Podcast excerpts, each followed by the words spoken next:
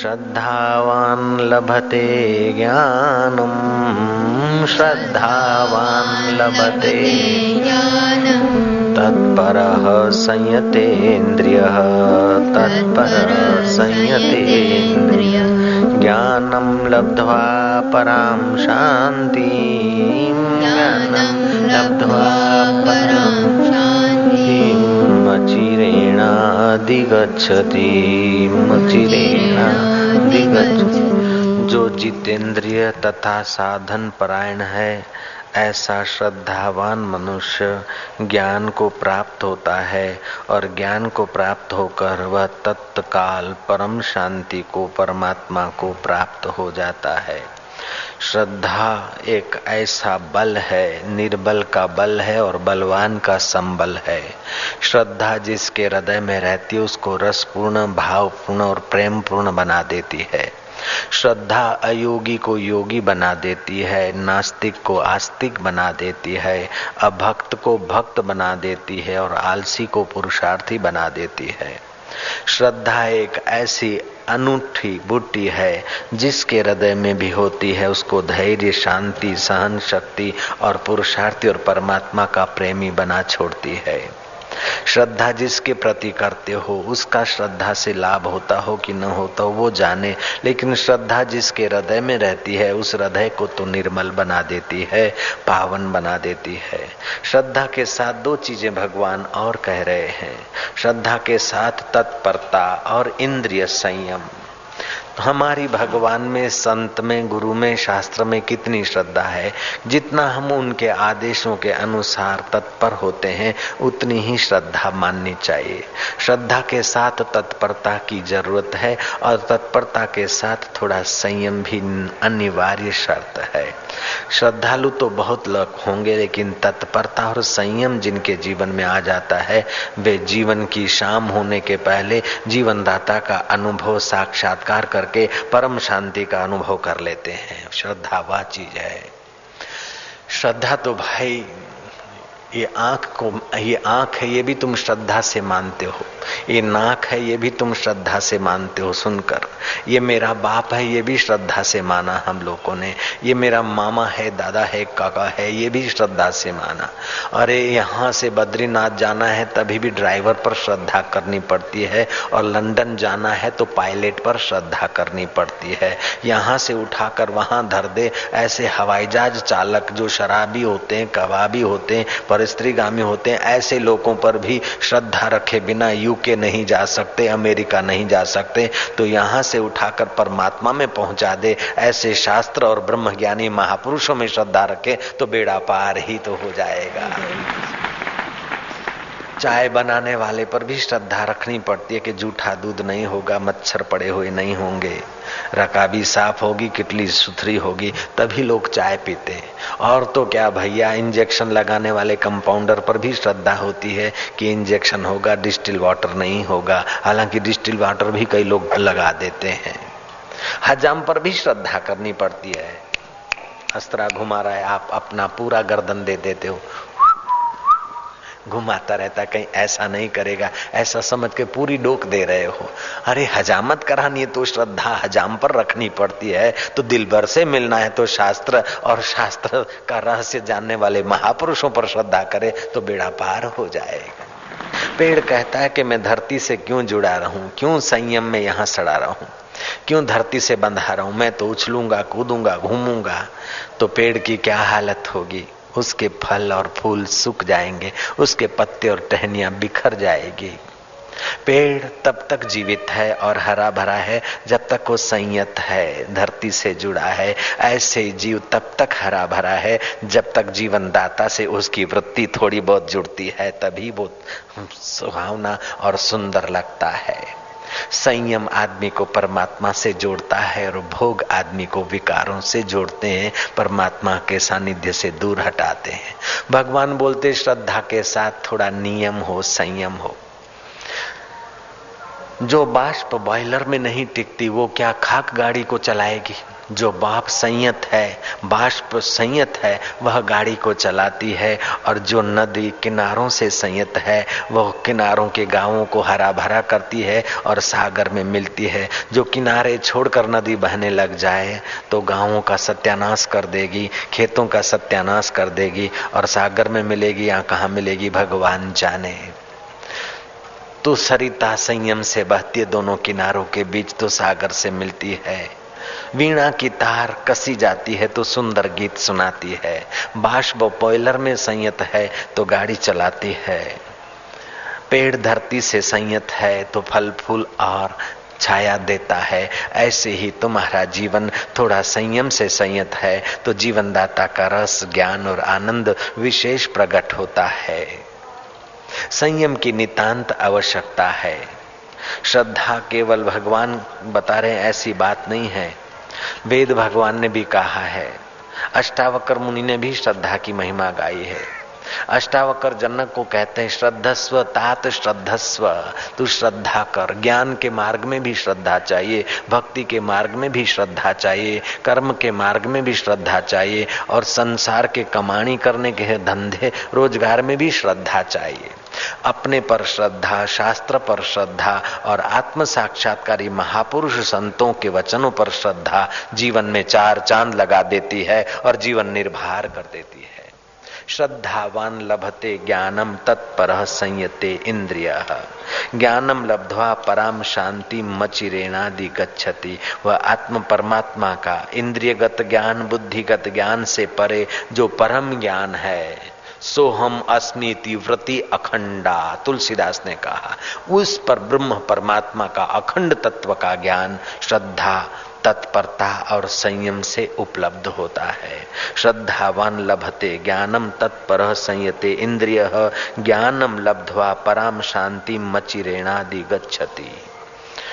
ऐसा नहीं कि ज्ञान अभी हुआ और मुक्ति बाद में होगी। नहीं नहीं। साक्षात्कार अभी हुआ और भगवान बाद में मिलेंगे, ऐसी बात नहीं है। भगवान के दर्शन हो जाए, लेकिन आत्मज्ञान नहीं हुआ तो अभी साधना बाकी है।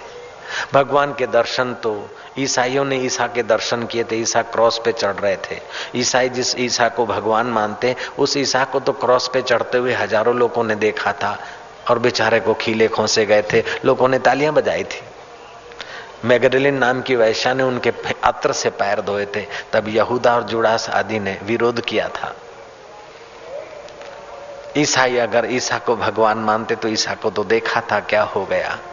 हम लोग श्री कृष्ण को भगवान मानते हैं। श्री कृष्ण को तो शाकुनी ने देखा था, दुर्योधन ने देखा था, लेकिन कृष्ण तत्व में जब तक श्रद्धा नहीं होगी, कृष्ण का आत्मा परमात्मा स्वरूप का निगाह देने वाले गुरु के वचनों में श्रद्धा और तत्परता नहीं होगी तो श्री कृष्ण भी क्या करें, ईसा भी क्या करे, राम जी भी क्या करे?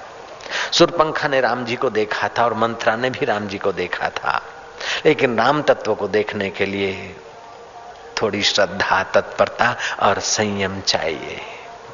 सकल पदार्थ यह जगमाई कर्महीन नर पावत नाई। श्रद्धा से आदमी निष्काम कर्म करता है अंतकण शुद्ध होता है। सदगुरुओं के वचनों को विचारता है और थोड़ा संयम रखता है तो बुद्धि का प्रकाश होता है। जैसे पैसे से पैसा कमाया जाता है, पुण्य से पुण्य बढ़ाया जाता है, ऐसे ही ज्ञान से ज्ञान बढ़ाया जाता है। ये ज्ञान इंद्रियगत ज्ञान, बुद्धिगत ज्ञान से परे है, वास्तविक ज्ञान। आत्मा परमात्मा स्वरूप का ज्ञान। हम क्या है, भगवान क्या है, जगत क्या है, मुक्ति क्या है, बंधन क्या है, इस प्रकार का ज्ञान। नंद का अरण्य में श्री रामचंद्र जी शाम के समय दूर दूर तक दृष्टि डालते हुए आत्मानंद में मस्त थे। लक्ष्मण जी ने निष्कपट भाव से प्रणाम किए। श्री राम जी कहते कि निष्कपट भाव से प्रणाम करने वाले अनुज, कहो तुम्हारा क्या मंगल करूँ? लक्ष्मण जी कहते हैं, प्रभु, हमने सुना है। प्रश्न तब किया जाए जब संत हो वही अनुकूला। जब संत अनुकूल हो, तब आध्यात्मिक प्रश्न करना चाहिए। राम जी तो संतों के संत हैं। लक्ष्मण जी प्रश्न करते हैं राम जी के चरणों में। ये सनातन धर्म की विशेषता है, ये हिंदू धर्म की विशेषता है कि साधक के इतने बड़े अधिकार हैं। दूसरे मजहबों में ऐसा नहीं है, जो लिखा है मान लो, प्रश्न करने की इतनी छूट छाट नहीं, जो सनातन धर्म में छूट छाट है भक्तों को, साधकों को। बुद्धि का जितना हिंदू धर्म में आदर है, उतना और किसी मज़हब में हमने तुमने नहीं देखा। भगवान इतना उपदेश देने के बाद भी अर्जुन को कहते हैं यथ इच्छसी तत्कुरु, जैसा तू ठीक समझे ऐसा कर। और मजहबों में तो लिखा है, मान लो, लेकिन यहाँ श्रद्धा श्रद्धा के साथ तत्परता, संयम तत्विधि प्रणिपाते न परिप्रश्न न सेवया। विधि सहित जाकर प्रणिपात होकर परिप्रश्न कर। ये शास्त्रों में, अपने शास्त्रों में बात आती तर्क की कसौटी से और मजहबों की बात को जरा कसो तो बेचारे डिग में गा जाते हैं, लेकिन सनातन धर्म को कितनी भी तर्क की कसौटी से कसो, सही साबित हो जाते हैं। सामवेद में आया है, प्रातः श्रद्धा आवाहमी हम प्रातः काल श्रद्धा देवी हम तेरा आवाहन करते हैं। मध्यान्ह काल में मध्यान्ह के संध्या समय में भी श्रद्धा देवी का आवाहन किया गया है। यजुर्वेद और ऋग्वेद में भी आया है। हम श्रद्धा से अश्रद्धा को निवृत्त करेंगे, दान से लोभ को निवृत्त करेंगे, निरभिमानिता से अहंकार को दूर करेंगे, और तत्परता से आलस्य और प्रमाद को दूर करेंगे। श्रद्धा बल भी है, संबल भी है। श्रद्धा जिसके दिल में रहती है, श्रद्धा कमज़ोर आदमी नहीं कर सकता है, कायर आदमी श्रद्धा नहीं कर सकता है। जो देखा नहीं है, जिसके विषय में कल्पना नहीं कर सकते, उस अकाल पुरुष, अजन्मा, निर्गुण, निराकार या सगुण सकार पर श्रद्धा करना, ये कोई बच्चों का खेल नहीं है। तामसी आदमी श्रद्धा नहीं कर सकता है, कठोर हृदय वाला श्रद्धा नहीं कर सकता है। श्रद्धा तो बहुत लोग करते हैं, लेकिन श्रद्धा के साथ अगर तत्परता और संयम मिला दे तो श्रद्धा का फल प्रकट हो जाता है। लोग बोलते हैं कि ये अंध श्रद्धालु है, ये अंधी श्रद्धा है, अंध श्रद्धालु। तो श्रद्धा नहीं अंधा होने का ठेका लिया है क्या? अंधश्रद्धा कहना भी तो अंधश्रद्धा है। सिगरेट पीना ये अंधश्रद्धा नहीं है। दारू पीकर सुखी होने की कोशिश करना ये अंधश्रद्धा नहीं है। डिस्को करना ये अंधश्रद्धा नहीं है। अंधश्रद्धा कहना ये अंधश्रद्धा नहीं। तुमने भगवान को, तुम जो नास्तिक बोलता है कि अंधश्रद्धा है, भगवान नहीं है तो क्या तुमने चौदह लोग जाँच लिए और फिर तुमको नहीं मिले, उसीलिए तू नहीं कह रहा है? भक्तों का हृदय और संतों का हृदय तूने ठठोला है, जो तू कहता है कि भगवान नहीं है। तो जो कहता है भगवान नहीं है अथवा ये अंधश्रद्धा है, ये अंधश्रद्धा कहना भी तो अंधश्रद्धा है। एक कम्युनिस्ट जैन था कम्युनिस्टों के संग में आ गया। भगवान भगवान कुछ नहीं, लेकिन उसका लड़का साधु संघ में आ गया। भगवान कैसी व्यवस्था करते? हिरणा कश्यपु के घर प्रहलाद भेज देते हैं, ऐसे कम्युनिस्ट के घर, एक भक्त हृदय, साधु संग करने वाला लड़का पहुँचा। एक दिन लड़का कॉलेज में जा रहा है। पिता ने कहा, क्यों आज जल्दी जाता है? बोले साधु महाराज आए हैं। जरा सत्संग सुनेंगे, फिर मंदिर में जाऊँगा। बाद में कॉलेज का टाइम हो जाएगा। बोले, मंदिर में जाने की कोई ज़रूरत नहीं है। साधु बाबाओं के चक्कर में आने की कोई ज़रूरत नहीं। कोई गॉड वॉड भगवान भगवान कुछ नहीं है। लड़के ने कहा, पिताजी, भगवान नहीं तो दुनिया कैसे बनी? बोले, दुनिया गर्मी और गति, इसके सम्मिश्रण से दुनिया बन गई। जैसे घड़ियाल में सेल डाल देते हो, सेल की गर्मी मिलती है, कांटे कट कट कट कट चलते हैं, अलार्म भी बजता है। ऐसे ही बॉयलर में गर्मी होती है, फिर विसल बजती है, गाड़ी धुआँ भी निकालती है, रास्ता भी काटती है, रोशनी भी करती है, और उसी गाड़ी में लगे हुए पंखे भी चलते हैं, और एयर कंडीशन की एसियाँ भी चलती है। गर्मी और गति के सम्मिश्रण से दुनिया बन गई। जयराम जी की। जयराम जी तो बोलना पड़ेगा ना। जयराम जी। गर्मी और गति के मिक्सचर से दुनिया बन गई। भगवान भगवान जैसी कोई चीज़ नहीं है तो साधु बाबा और पुजारियों ने खाली दुकानदारी लगा रखी है। जो लोग जो सरकार या जो लोग साधु बाबाओं को या मंदिरों को शोषना चाहती है अथवा उन पर नियंत्रण करना चाहती है वो सरकार या वो लोग गलत रास्ते जा रहे हैं। अगर समाज में मंदिर और साधु समागम नहीं होगा तो समाज बिल्कुल आतंकवाद से और भर जाएगा। पिछले गए वर्ष सैकड़ों की बात है। जापान में ऐसी एक हवा चल पड़ी मूर्खों की कि भगवान भगवान कुछ नहीं है। धीरे धीरे उस हवा ने ज़ोर पकड़ा और वही जवान एमएलए हुए वही विधायक हुए एमपी हुए। उन्होंने कायदा पास कर दिया। Not need of prayer prayer hall.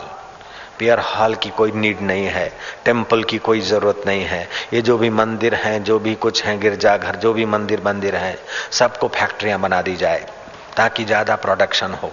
मंदिर के अधिष्ठाताओं को मैनेजर बना दो और मंदिर के साधु बाबाओं को लेबर की नौकरी दे दो। Work is work. हो गया कायदा पास। मूर्खों की महफिल में सिग्नेचर हो गए। कायदा लग गया। वो सारे मंदिर, चर्चें फैक्ट्रियों में बदल दिए गए।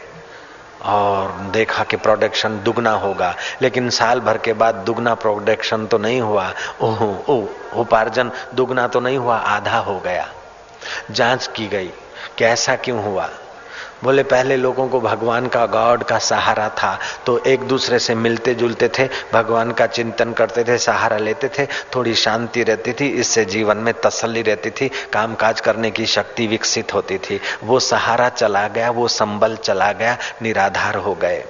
मरीज़ अस्पताल में गया, कुछ ठीक हुआ तो हुआ, और बीमार हो गया या मर गया तो मरीज़ के लोग बोलते हैं कि हमारा मरीज़ क्यों मार दिया? तो पहले बोलते थे भगवान की मर्ज़ी, एक दूसरे को तसली मर गया तो मैं क्या करूँ? तू क्या करे तो तू क्या करे? मारा मारी हो जाती थी। जो बीच में सहारा था, संबल था, वो हट गया। श्रद्धा एक संबल है, ईश्वर एक संबल है, एक सहारा है। मनुष्य की एक विशेषता है कि धर्म, सत्संग, शास्त्र, श्रद्धा, ये मानुषी विशेषताएँ हैं। कम्युनिस्ट पिता बोलता है कि भगवान भगवान कुछ नहीं है। बेटा ने कहा, पिताजी, फिर दुनिया कैसे हुई? बोले, गर्मी और गति के मिश्रण से दुनिया बन गई। लड़के को ये बात समझ में नहीं आई, स्वीकार भी नहीं हुई, क्योंकि सत्संगी था, बुद्धिमान था, आस्तिक लड़का था। उसको आस्था से बहुत कुछ मिला था समझने को। लड़का कॉलेज में गया और शाम को पिताजी घर आए, उसके पहले पिताजी के कमरे में एक फ़ोटो लगा दिया। रेखा चित्र लगा दिया लड़के ने। पिता ने देखा कि ओ वंडरफुल पिक्चर बहुत बढ़िया फ़ोटो है। उस ब्राट वो कौन लाया इसको? बेटा आया, बोले, पिताजी, कोई लाया नहीं। गर्मी और गति से ये फ़ोटो यहाँ चिपक गया। बोले, पागल, ऐसे कैसे हो सकता है? लड़का कॉलर ठीक करते हुए कहता है कि, पिताजी, ऐसा हुआ कि आज गर्मी तो थी और हवाएँ भी थी। तो कागज़ के रिम में से, हवा के बल से कागज़ उड़कर मेरी मेज पे पड़ गया। और फिर गर्मी के कारण स्याही के खड़िए में से वो गर्मी बाष्पीभूत हुआ स्याही और धड़ाक धूम लेकर इस कागज़ पर गिर गई। गर्मी और गति के मिक्सचर से फ़ोटो बन गया और फिर यहाँ लग गया। बोले, नहीं हो सकता है। कागज़ प्योर फ़ोटो खींचने वाला कोई होगा, स्याही को सुचारू रूप से लगाने, चलाने वाला होगा और कागज़ की काट छाट करने वाला कोई होगा और कागज़ जिस फैक्ट्री में बना है, उसमें भी कोई बनाने वाला होगा और स्याही भी किसी ने बनाई होगी। बोले, पिताजी, जरा सी स्याही किसी ने बनाई होगी तो इतना दरिया क्या मेरे बाप ने बनाया है? जयराम जी की, ये भी तो किसी परमात्मा की बनावट है। स्याही भी किसी के बनाए बिना नहीं बनती। ये घड़ी है। तो ये घड़ी कोई बनाने वाले को तो हम नहीं देख रहे हैं। कौन सी जगह भगनी, कहाँ फैक्ट्री में बनी, कैसे बनी, ये हम नहीं जानते। फिर भी मानना पड़ता है कि ज़रूर किसी न किसी फैक्ट्री में बनी होगी और इसका कोई न कोई बनाने वाला होगा। एक चार पैसे की घड़ी बनाने वाला भी कोई न कोई होगा। चाहे तुम तो नहीं जानते हो, कैसे बनी वो नहीं जानते हो, किसने बनाई वो नहीं जानते हो। फिर भी मानना पड़ेगा कि ज़रूर किसी न किसी मनुष्य की कारीगरी है। लेकिन सूरज बनाना मनुष्य मनुष्य की कारीगरी नहीं है, चंदा बनाना मनुष्य की कारीगरी नहीं है, दरिया बनाना मनुष्य की कारीगरी नहीं है, हवाएँ बनाना मनुष्य की कारीगरी नहीं है, गर्मी और गति से दुनिया बन गई तो गर्मी किसने बनाई और गति किसने बनाई, वो तो बताइए पिताजी।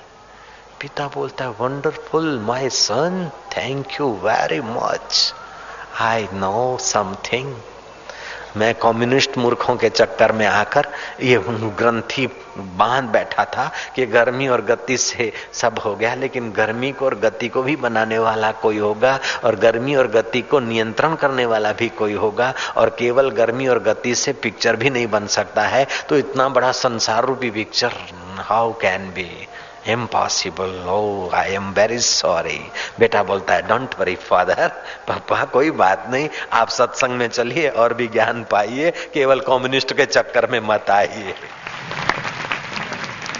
सितारों से जहाँ कुछ और भी है, इश्क के इम्तिहा कुछ और भी है, तुम्हें जो ये दुनिया दिखती है ना, उतनी नहीं है।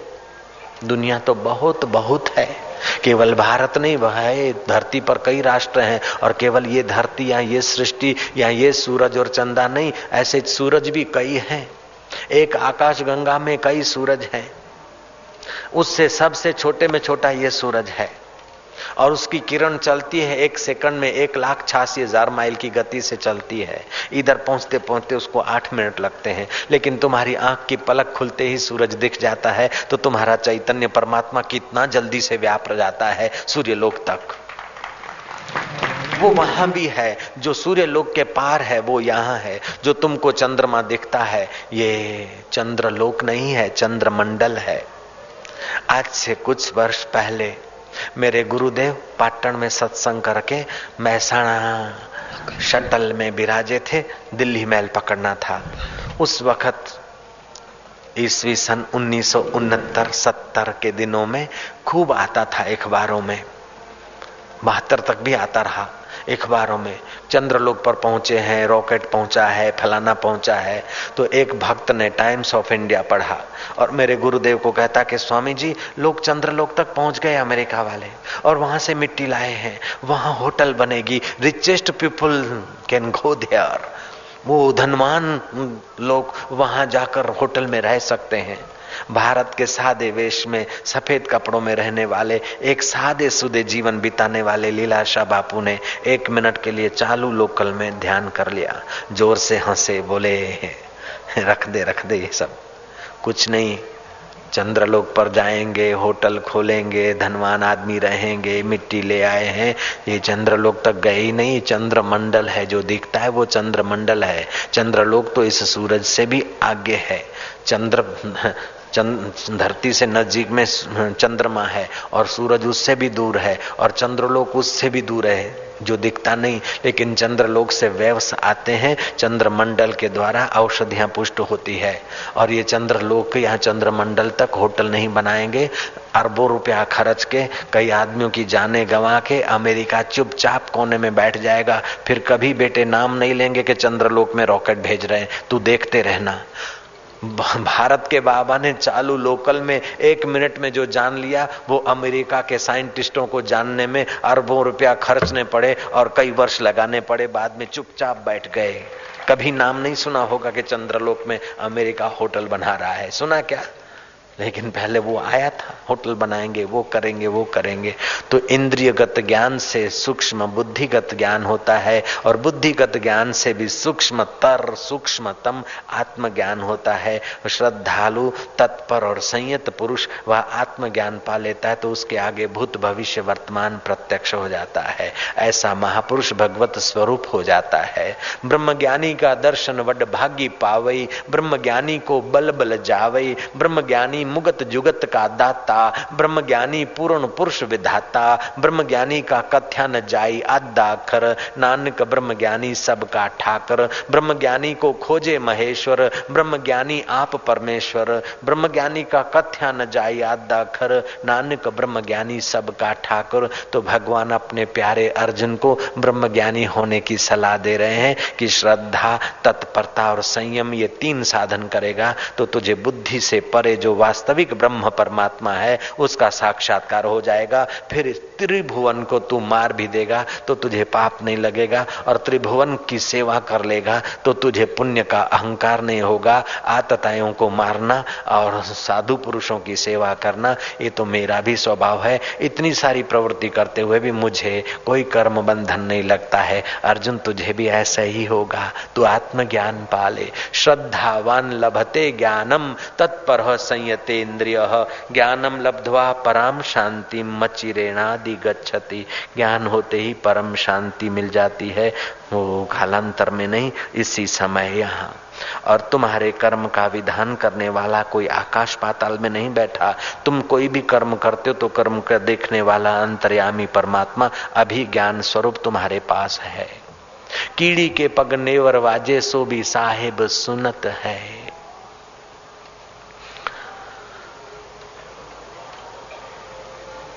मुगला डाकू का नाम सुनकर लोग, हरियाणा के लोग कांपते थे। मुगला डाकू जहाँ डाका डालने जाने वाला है, पानीपत, वहाँ एक महात्मा पहुँचे हैं। महात्मा का सत्संग आरंभ हो गया और डाकू उसी दिन डाका डालने का प्लान लेकर आया था। लेकिन डाका तो रात को डलेगा, महात्मा का नाम बड़ा प्रसिद्ध है। चलो बाबा, क्या बोलते हैं? जरा चलो। मुगला डाकू और उसके साथी सत्संगियों के बीच। अब डाकू के ललाट पर लिखा तो नहीं रहता कि डाकू है। वो सत्संगी होकर बैठ गया। सत्संगी होकर बैठ गया और देव योग से सत्संग चला कि कर्म का फल अवश्य भोगना पड़ता है। शुभाशुभ कर्म का फल भोगना पड़ता है और वो अंतर्यामी ईश्वर तुम्हारे कर्मों को देखता है। राम झरो के बैठ के सबका मुजरा लेत, जैसी जिसकी चाकरी प्रभु तैसा तिसे फल देत। तुम अच्छा काम करते हो तो देवता तुम्हारा हाथ पकड़ के स्वर्ग में उठाकर नहीं ले जाता है, और बुरा काम करते तो दैत्य तुम्हारा गला दबोच कर नरक में नहीं ले जाता है, लेकिन वो कर्म का फल देने वाला ईश्वर अच्छा काम करते तो तुम्हें शांति, आनंद और बुद्धि को सतप्रेरणा देकर तुम्हारा भविष्य उज्जवल करता है, और बुरा काम करते हो तो बुद्धि के ऐसे उल्टे निर्णय कराकर तुम्हारी धुलाई करा देता है, कर्मों की धुलाई करा देता है, मुसीबतों के चक्कर में डालकर तुम्हें स्वच्छ कर देता है। कर्म का फल भोगना ही पड़ता है। भीषम पितामह बाणों की सया पर सोए हैं। कृष्ण से पूछते, मैंने बहत्तर जन्म तक ऐसा कोई कर्म नहीं किया जो बाणों की सया पर सोना पड़े? कृष्ण ने कहा कि एक कदम और पीछे जाना था ना। तोतेरवें जन्म में तुमने आंकड़े पर जो जंतु होता है मकड़, उसको तुमने बावल के खोस सूल खोसे थे, वही तोतेर जन्मों के बाद आपको कर्म का फल मिल रहा है। एक गाँव के बाहर कोई पेड़ था, किसी ने काट दिया, ठूंठ पड़ा था। एक दो साल से वो ठूंठ दिख रहा था रास्ते में कच्चा रास्ता देहाती गाय को खुजली हुई, खुजलाहट मिटाने के लिए गाय ने जरा घसा अपने शरीर को, गाय को जरा अच्छा लगने लगा। और ज़्यादा थोड़ा खुजलाहट की तो गाय है, गाय के पेट में उस ठूंठ का फाचर घुस गया। गाय बेचारी पीड़ित हुई और कुछ दिनों में मर गई। बारिश के दिन है और वो ठूठा पनपा और उसकी डालियाँ, शाखाएँ निकली और देखते ही देखते वो वृक्ष के रूप में लहलाने लगा। जानकार लोगों ने गाँव के अंदर एक बाबा जी का छोटा मोटा डेरा था। गाँव के पास में बाबा जी को कहा कि बाबा जी तो घोर कलयुग है। गाय की हत्या करने के बाद ठूठा फला फूला है।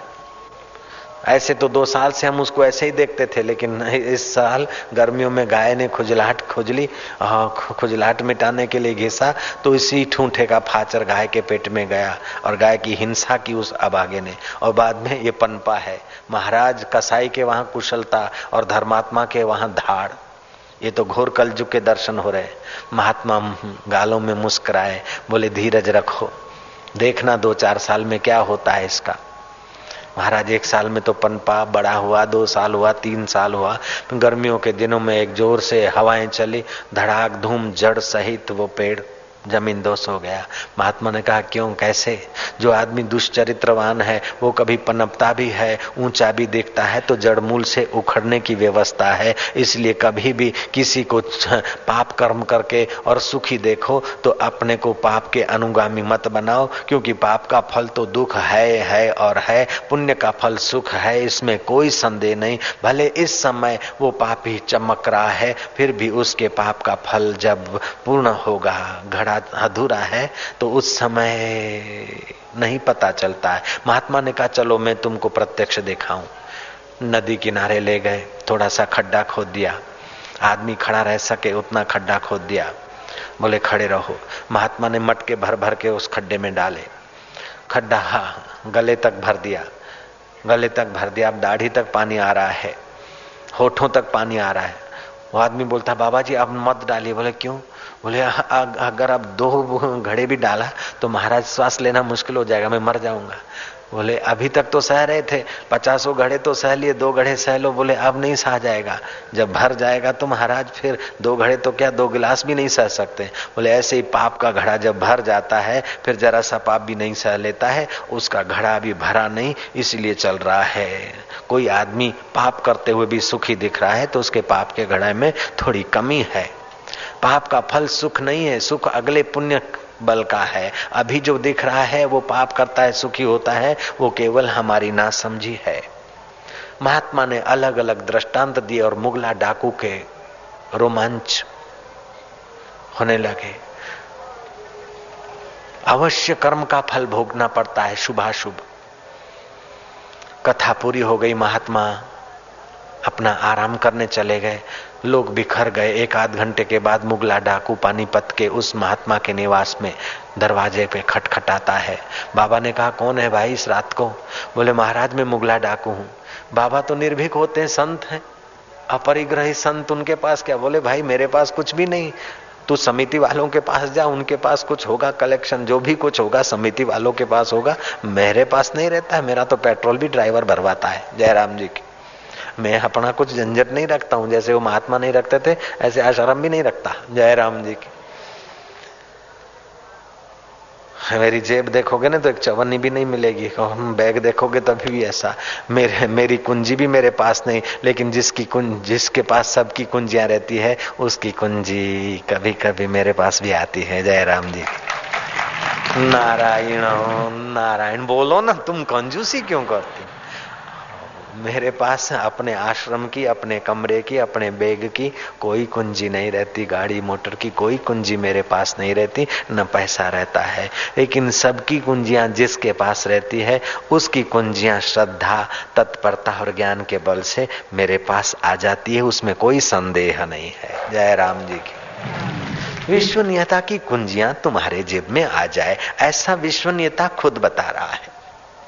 सेठ कह दे, मैं फला नौकर कह दे, सेठ फलानी जगह मिलेंगे। चपरासी कह दे, साहब फलानी जगह मिलेंगे तो संदेह होगा। लेकिन मिलने वाला खुद बोलेगा कि मैं इस ढंग से यहाँ मिलूँगा तो तसल्ली होती है। ऐसे भगवान कहते हैं कि मैं इन साधनों से मिलता हूँ, श्रद्धा, तत्परता और संयम। तो आप पक्का कर लीजिए, बस इन साधनों को बढ़ाइए तो भगवान मिलेंगे, क्यों नहीं मिलेंगे? मुगला डाकू ने कहा कि बाबा जी मैं डाका डालने नहीं आया हूँ, लेकिन मैं आपके सत्संग से प्रभावित होकर मैं आज से अपनी डकेती छोड़ रहा हूँ।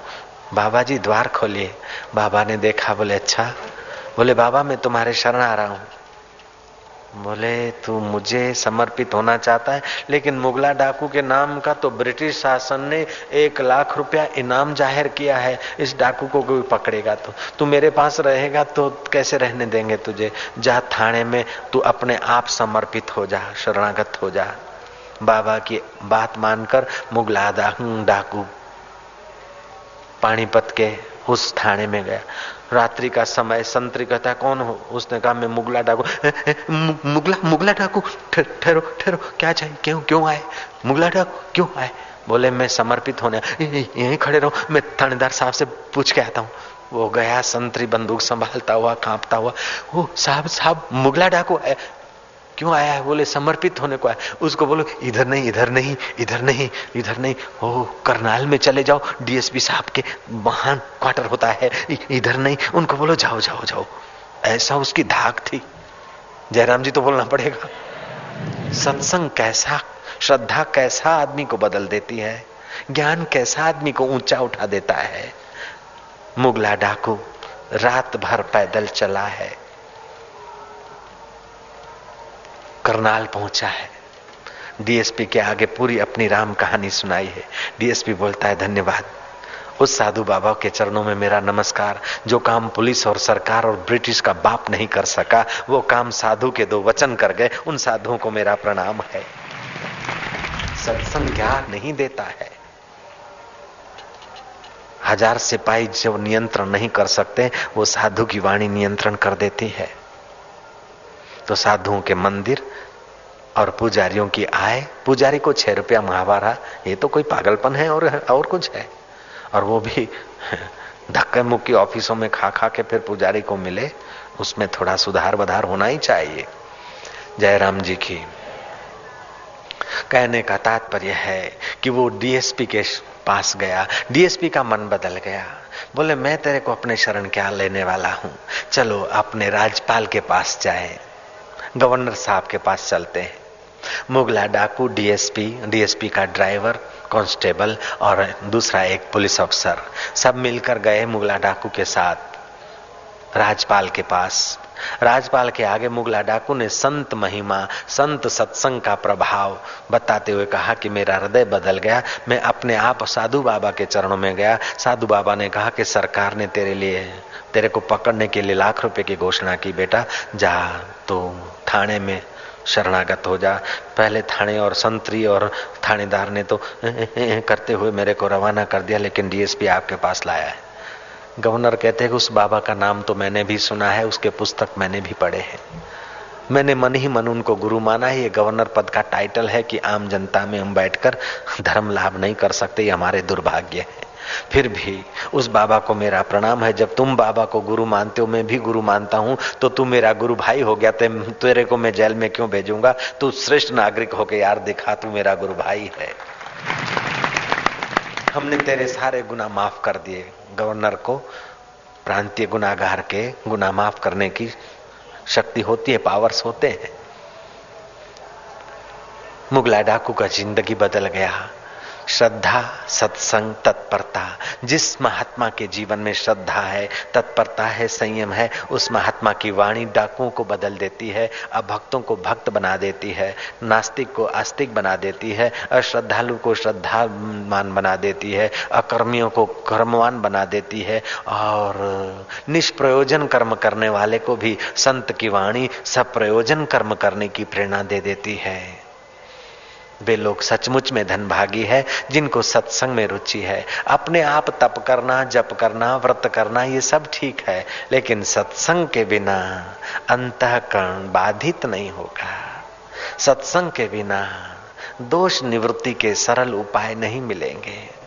तन सुकाय पिंजर कियो, धरे रैन दिन ध्यान, तुलसी मिटे न वासना, बिना विचारे ज्ञान सियावर रामचंद्र की जय। तुलसीदास भक्ति की महिमा करने वाले संत, उनको भी कहना पड़ता है कि ज्ञान का विचार करो। घट में है सूझे नहीं, नालत ऐसे जिंद, तुलसी ऐसे जीव को भयो मोतिया बिंद। घट में है सूझे नहीं। नालत ऐसे जिंद, तुलसी ऐसे जीव को भयो मोतिया बिंद। महाराज, अपने जीवन में सहानुभूति होनी चाहिए। पति पत्नी सहानुभूति से जिए भाई बहन सहानुभूति से जिए पड़ोसी पड़ोसी सहानुभूति से जिए, मंदिर और पुजारी और आसपास के लोग सहानुभूति से जिए तो आत्म सुख प्रकट होता है। एक बार देवताओं की निंदा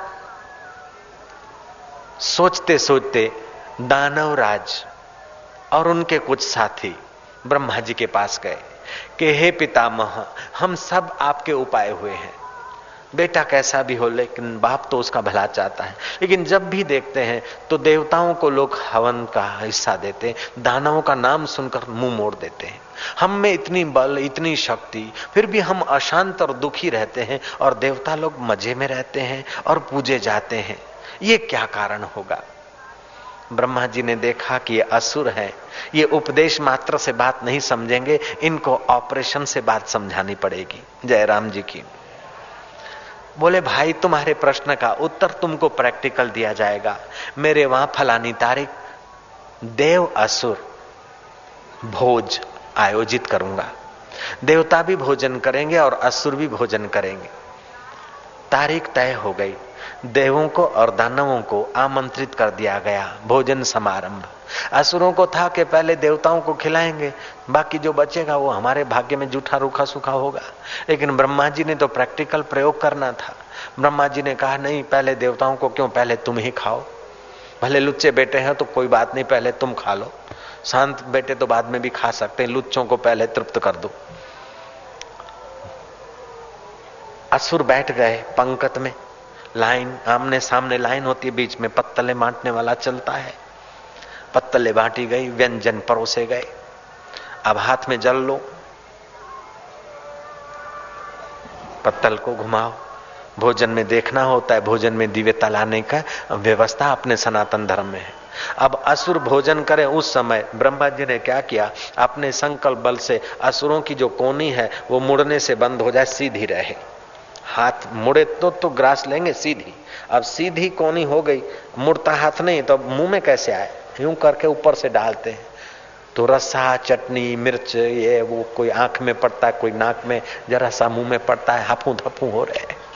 बड़ी मुश्किल हो गई। व्यंजन तो बढ़िया है, चरपरे हैं, मीठे हैं, ये है, खीर है, रबड़ी है, महाराज क्या क्या सब्ज़ियाँ हैं, सब कुछ है, लेकिन हाथ की कोनी, मूर्ति नहीं, बस यूँ उठा गए अब आँख में गिरे तो क्या पेट भरेगा वो? जैसे तैसे थोड़ा खाया, ना खाया, उठ खड़े हुए। अब देवताओं का वारा आया। ब्रह्मा जी ने संकल्प किया कि देवताओं के हाथ भी ऐसे हो जाए। देवताओं की कोनियाँ भी सीधी हो गई, हाथ मुड़े नहीं। लेकिन देवता बुद्धिमान थे। देवता ने उठाया सामने देवता के मुँह में धर दिया। सामने वाले ने उसके सामने धर दिया। आमने सामने उठा के खिलाने लग गए। वो बड़े आराम से पेट भर के उठे। डॉक्टर डायमंड ने कहा, डिस्को डांस करने से सेक्सुअल केंद्र उत्तेजित होते हैं, जीवन शक्ति का हरास होता है। सिगारेट पीने वाले के नज़दीक बैठने से जीवन शक्ति का हरास होता है। स्त्रियों के जो एडवर्टाइज में नग्न या अर्धनग्न फ़ोटो आते हैं, उसको देखने से जीवन शक्ति उत्तेजित होती और हरास होता है। लेकिन कोई नदी, तालाब अथवा उगता हुआ चाँद, सूरज अथवा प्राकृतिक वातावरण देखने से मन आह्लादित होता है। स्वस्तिक को देखने से भी जीवन शक्ति का विकास होता है। ये डॉक्टर डायमंड ने रिसर्च किया है। हिंदुओं को धन्यवाद है कि लाखों वर्ष पहले कोई भी शुभ कर्म करते हैं तो स्वस्तिक चिन्ह बनाते हैं। स्वस्तिक के दर्शन से मन और प्राण उर्दगामी होते हैं। जीवन शक्ति का विकास होता है। हिटलर का चिन्ह था स्वस्तिक। यहूदियों को हिटलर ने जेल में डाला था।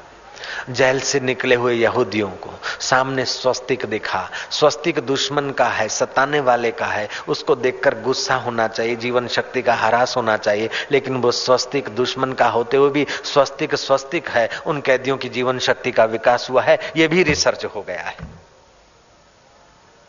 हम लोगों को जो सहज में उपलब्धियाँ मिली है, श्रद्धा और तत्परता और संयम से जीने वाले ऋषियों ने जो खोजें की है, स्वस्तिक की, शंख की, आरती की, दंडवत की, सिंहस्थ की, तीर्थों की माता पिता का आदर करने की, ये जो रिसर्च है हमारे सनातन धर्म के ऋषियों की, वो सचमुच में हमारे शरीर को तंदुरुस्त, मन को प्रफुल्लित और बुद्धि को बुद्धिदाता के साथ मिलाने के लिए बहुत बढ़िया व्यवस्था है, बहुत सुंदर व्यवस्था है। परदेश में लोग जाते हैं सैटरडे मनाने को संडे मनाने को। क्या करते? मुर्गियाँ काटते, दारू पीते हैं और आपस में काम विकार करके एक दूसरे का सत्यानाश करते हैं। और अपने देश में लोग जाते हैं, सिंहस्थ में जाते हैं, गोदावरी किनारे जाते गंगा किनारे जाते हैं। चाहे गोदावरी का किनारा हो, चाहे शिप्रा का किनारा हो, चाहे गंगा का किनारा हो या यमुना का किनारा हो, लेकिन है तो जन्म मरण का किनारा ही, परमात्मा के साक्षात्कार का ही तो रास्ता ले रहे हैं। कोई सीताराम कहेगा तो कोई राधे श्याम कहेगा, कोई हरिओम कहेगा तो ओम गुरु कहेगा तो कोई नमः शिवाय कहेगा, लेकिन सब नाम उसी के तो ले रहा है। बोलो, तुम मिट जाए गम, सुबह शाम, हरे कृष्ण, हरे राम जख मार के खिचड़ी खानी पड़ती शांति के लिए। जय राम जी की। रकार और मकार, जब राम राम बोलते हो, रकार से अग्नि तत्व और मकार से चंद्र तत्व का तुम्हारे अंतकरण में विकास होता है। जैसे सूरज और चंदा से तुम्हारा अनाज पकता है, उसमें रस भरता है, स्वाद आता है और स्थूल शरीर की जीवन यात्रा चलती है। ऐसे राम नाम का उच्चारण करने से सूक्ष्म शरीर में सूर्य तत्व और अग्नि तत्व का विकास होता है। आपका मनोबल और बुद्धि बल बढ़ता है भाव बल बढ़ता है। ओमकार का जप करने से नाभि केंद्र के नीचे मूलाधार केंद्र है। उसमें एक वाइब्रेशन खड़े होते हैं। हरिओम जोड़ दो तो पाप हर लेता है। सात बार हरिओम का जप करने के बाद मूलाधार केंद्र में आध्यात्मिक वैवस आध्यात्मिक तरंग पैदा होते हैं, जो हताशा, निराशा को दूर कर देते हैं। यहाँ तक कि रोग के कीटाणु को मार भगाते हैं। ये व्यवस्था तुम्हारे सनातन धर्म की है। डॉक्टर डायमंड ने रिसर्च करते हुए घोषणा की है कि सिंथेटिक कपड़े पहनने से जीवन शक्ति का ह्रास होता है, लेकिन शुद्ध सूती अथवा ऊनी कपड़े पहनने से जीवन शक्ति की रक्षा होती है। शक्कर आदि अधिक खाने से जीवन शक्ति नष्ट होती है, लेकिन शहद शुद्ध मिले तो जीवन शक्ति नष्ट नहीं होती। शक्कर की अपेक्षा गुड़ ठीक है आरोग्यता के लिए। खुली हवाओं में सुबह घूमना हितकर है। और यही कारण होगा कि भारत के देवी देवताओं के पीछे प्राकृतिक सौंदर्य दिखाया गया है, अथवा देवी देवताओं के पीछे सूर्य मंडल की कल्पना की गई है। ये देवी देवताओं के दर्शन के साथ साथ दर्शक का मन और प्राण उर्दगामी हो, ऐसी व्यवस्था है। आचार्य विनोबा भावे को पेट का अल्सर हुआ था। डॉक्टर आए, बड़े ऊँचे ऊँचे डॉक्टर। उन्होंने विनोबा से पूछा, सुबह से रात तक क्या क्या खाते हो? सारा गिनकर उन्होंने बताया कि तुम सुबह से रात तक कुल मिलाकर 1200 कैलोरी खाते हो। तुम्हारे शरीर को 2200 कैलोरी की ज़रूरत है, इसलिए आप पद यात्रा बंद कीजिए। विनोबा ने कहा, पेट में तकलीफ़ है, पैर तो मेरे ठीक है पद यात्रा करूँगा तो गरीबों की सेवा होगा पद यात्रा बंद कर दूँ। ये कैसे, मेरे पैर ठीक हैं, डॉक्टर, मेरे पेट में अल्सर है, पैर में नहीं है। डॉक्टर ने कहा अच्छा तो फिर आप जो खुराक लेते ने, उसमें 1200 कैलोरी है महाराज, और आपको खाने में 2200 कैलोरी चाहिए, जितना हाइट है और जितना परिश्रम करते हो। विनोबा ने कहा कि, भाई 1200 कैलोरी खाता हूँ, ये तो तुमने नोट कर ली, लेकिन खुली हवाओं में घूमता हूँ, खुले कपड़े पहनता हूँ, और सुबह सात, आठ बजे के पहले पहले सूरज के ताजे किरण खाता हूँ, उसमें भी तो कैलोरी और डी विटामिन मिलता है, ये भी तो हिसाब लगाना यार। और छत्तीस साल के बाद आदमी को ठोस ठोस के नहीं खाना चाहिए, खुराक कम कर देना चाहिए, हफ़्ता में दो तीन लंघन करना चाहिए, छत्तीस साल के बाद की उम्र वालों के लिए। तो मैं तो अभी भी खाता हूँ, लंघन तो बहुत कम करता हूँ। डॉक्टर ने कहा, महाराज, अगर ऐसा करोगे ना तो आप छह महीने में मर जाओगे। विनोबा ने कहा अच्छा तुम जाइएगा। विनोबा लिखते हैं कि जो छह महीने में मर जाने वाला हम कह गए थे, वो डॉक्टर एक तो आठ महीने में मर गया, दूसरा पाँच साल में मरा, मैं अभी तक ज़िंदा हूँ। जब जिंदे थे, तब लिखा उन्होंने। विनोबा ने क्या करा? डॉक्टरों की सलाह को साइड पे रख दिया, एकांत में बैठ गए, श्रद्धा थी भगवान में। पेट को हाथ घुमाकर, पेट भी तो देवता ही है, सारा विश्व उस देवता का ही विवर्त है तो हाथ घुमा दिया, पेट देवता, तुम बीमार हुए हो, कैसे ठीक होगे, बताओ ना? ऐसे करके ध्यानस्थ हो गए। मन में स्पूर्णा हुआ कि आप ज़्यादा खाते हैं, इसलिए बीमार हूँ। डॉक्टर कहते हैं, तुम 1200 कैलोरी खाते हो 2200 करो। और पेट देवता बोलता है, तुम ज़्यादा खाते हो, इसलिए बीमार हूँ। विनोबा जो तीन बार में खाते थे, सत्रह बार में उतना ही खाना बांट दिया। अल्सर की बीमारी ठीक हो गई। कहने का तात्पर्य है कि कोई बीमारी आए तो श्रद्धा रखकर अंतर्मुख हो जाओ और अंतर आत्मा का आवाज़ सुनो। कोई चिंता है, अंतर्मुख होकर श्रद्धा से, तत्परता से, अंतर्यामी से जुड़ जाओ। कोई बढ़िया निर्णय किया करना है तो संध्या के समय, रात के समय न करो। सुबह उठो ना धोकर पूर्व अभिमुख बैठो। लंबा श्वास लो, हरिओम की ध्वनि उचारो, फिर शांत होकर बैठो। तुम्हें सत प्रेरणा मिलेगी बेटी बेटे का विवाह हो, मकान बदलना हो, या बड़ा कोई निर्णय लेना हो तो सुबह के समय लो। क्योंकि सुबह वातावरण में ऑक्सीजन और शुभ वाइब्रेशन अधिक होते हैं। संध्या के समय, रात्रि के समय जो वाइन पीते पीते मांस खाते खाते अंडे हड़पते हड़पते जो निर्णय करते हैं, उनके निर्णय ऐसे गलत हो जाते हैं कि महाराज उनका करा कराया चौपट हो जाता है। देश की सचमुच दयनीय स्थिति है, जो लोग अंडे खाते हैं। अभी प्रदेश के हेल्थ मिनिस्टर बोलती है मैडम क्यूरी, कि अंडे में जो पीला भाग है, उससे आंतों की चिकनाहट, आंतों की बीमारी पैदा होती है, और अंडे में जो कोलेस्ट्रॉल है, उससे हार्ट अटैक की बीमारी पैदा होती है। मुर्गी खाने वाले लोग सावधान रहें। मुर्गियों को कैंसर की बीमारी ज़्यादा होती है, और वो मुर्गी खाने वाले पैसे देकर मुर्गी भी लाते हैं, साथ में कैंसर की बीमारी भी ले आते हैं। तुलसी के पाँच पत्ते चबाकर एक गिलास पानी पिए, कैंसर की बीमारी कभी नहीं होगी। जलंधर भगंदर कभी नहीं होगा। बच्चों की याद शक्ति बढ़ेगी और तुम्हारे स्वास्थ्य की भी रक्षा रहेगी। बच्चे भी खा सकते हैं, बच्चों के बाप और उनके दादे भी खा सकते हैं। लेकिन सनातन धर्म के ऋषियों ने तो भोजन में तुलसी रखो, तभी ठाकुर जी को भोग लगता है। कितनी सुंदर व्यवस्था किया है। दूध के साथ तुलसी वर्जित है, बाकी हर चीज़ के साथ तुलसी आदमी ले सकता है। जय सिंह महाराज थे जाने माने ईडर के तरफ के गोधम जी के उनको कैंसर हो गया था हॉस्पिटल में भर्ती हो गए थे मेरे पास उनके भक्त आए कि बाबा जी हॉस्पिटल में भर्ती हैं मैं क्या मैं तो अभी अमेरिका जा रहा हूं मेरे सेवक को भेजा हॉस्पिटल में जय सिंह बापू को कह दो कि आशाराम जी ने कहा है कि तुलसी के पत्ते लेना चालू कर दो आशाराम बापू मारा माटे કેવડાવું છે ओ महाराज तो महाराज है संत की भगवान में श्रद्धा होती है लेकिन संत की संत के वचन में भी श्रद्धा होती है ओ गौतम जी वाले, जय सिंह महाराज, तुलसी के पत्ते लाओ। अब भक्त थे, वो भी लाया, वो भी लाया, वो भी लाया, दे धमाधम खाते ही गए। साठ साठ, सत्तर सत्तर, अस्सी अस्सी, हालाँकि पाँच, दस, पंद्रह खाना चाहिए। ओ, तुलसी के पत्ते खाए, कैंसर तो मिट गया, लेकिन गर्मी के कारण दांतों में थोड़ा सा कमज़ोरी हो गई। बाद में मुलाकात हुई, हमने कहा, इतना नहीं, इतना करना चाहिए, फिर दांत भी ठीक हो गए, वर्षों तक बाद में जिए। कहने का तात्पर्य है कि तुम्हारा खान पान शास्त्रीय हो, तुम्हारा विचार सत्संग के अनुकूल हो और तुम्हारा मन मन जहाँ से स्फुरित होता है, उस परमात्मा को प्यार करने वाला हो जाए तो तुम्हारा तन तंदुरुस्त रहेगा, मन प्रसन्न रहेगा और बुद्धि में समता आने के कारण बुद्धि में भी साम्राज्य रहेगा सत्य का। प्रतिदिन थोड़ा बहुत समय निकालना चाहिए। कबीर जी ने बहुत सुंदर भजन गाया है। कीड़ी में तू नानो लागे, हाथी में तू मोटो क्यों? कीड़ी में तू नानो लागे, हाथी में तू मोटो क्यों? बण महावत ने माथे बैठो, हाकण वालो तू को तू। बण महावत ने माथे बैठो, हाकण वालो तू को तू।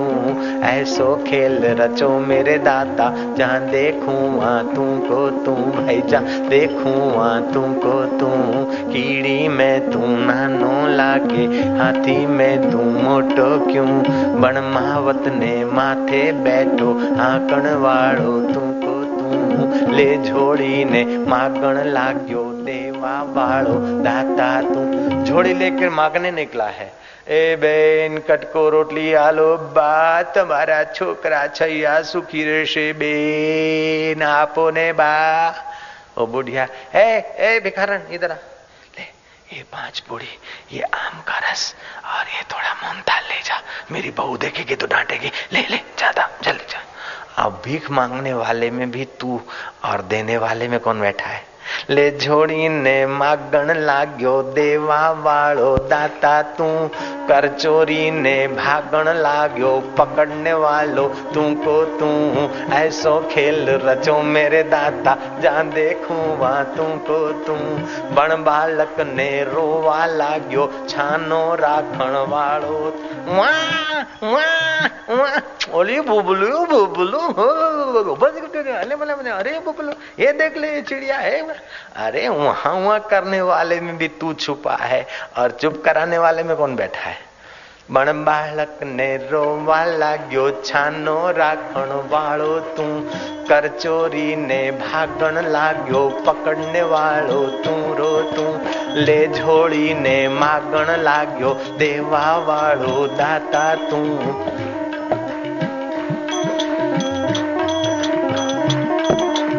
कीड़ी में तू हाथी में, तू मोटो क्यों? बण महावत ने माथे बैठो हाकण वालो तू रो तू। ऐसो खेल रचो मेरे दादा जहाँ देखूँ तू को तू। अंग संग में तू ही विराजे भूत जंत के भेड़ो तू। जल थल में तू ही विराजे भूत जंत के भेड़ो तू। कहत कबीरा, सुन भाई साधु, गुरु भी बन के बैठो तू और चेला भी बन के बैठो तू ऐसो खेल रचो मेरे दाता, जान देखूँ माँ तू रो तू कहीं तो तू बैरागी बनो है, कहीं उदासीन तू को तू ऐसो खेल रचो मेरे दाता जहाँ देखूँ वहाँ तू रो तू कीड़ी में तू नानो लागे माथी में तू मोटो क्यों? बण महावत ने माथे बैठो कण वालो तू रो तू। ऐसो खेल रचो, मेरे दाता जहाँ देखूँ वहाँ तू रो थी।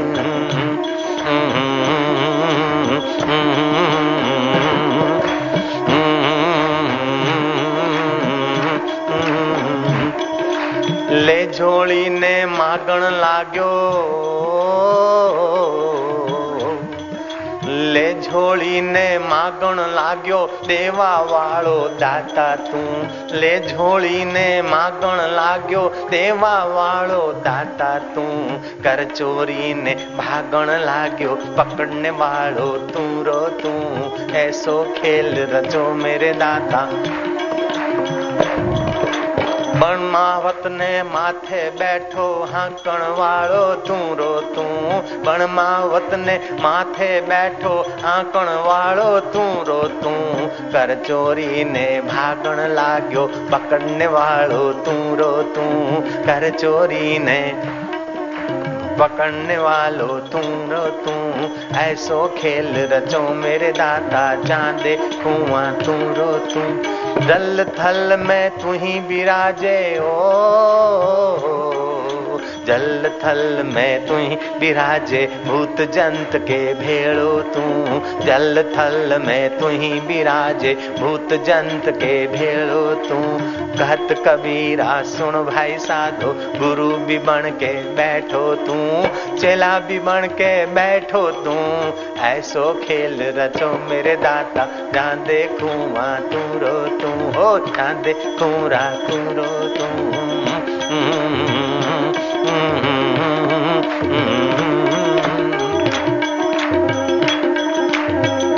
ओम, तू ही तू सारी थकान मिट जाए, सारे खिंचाव मिट जाए, सारे तनाव मिट जाए, सहज, सुलभ साधना।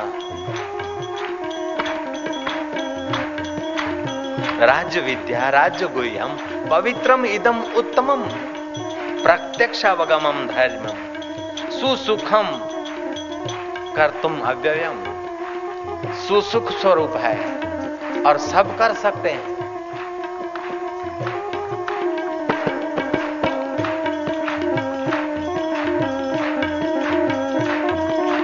ले झोली ने मागण लाग्यो देवा वालो दाता तू। ले झोली ने मागण लाग्यो देवा वालो तू ले ने घुमावण लागो जपने वालो तू रो तू। ऐसो खेल रचो, मेरे दाता जान मैं तू रो तू, कहीं तो तू बैरागी बनियो कहीं सन्यासी तू को तू। ऐसो खेल रचो, मेरे दाता जान देखू वहाँ तू। भूत जंत के तू ही विराजे भूत जंत के भेड़ो तू। भूत जंत में तू ही विराजे भूत जंत के भेड़ो तू। कहत कबीरा, सुन भाई साधो, जल थल में तू को तू। ऐसो खेल रचो मेरे दाता, जान देखूँ वहाँ तू। को तू जान देखूँ वहाँ तू को तू भाई जान देखूँ वहाँ तू रो तू।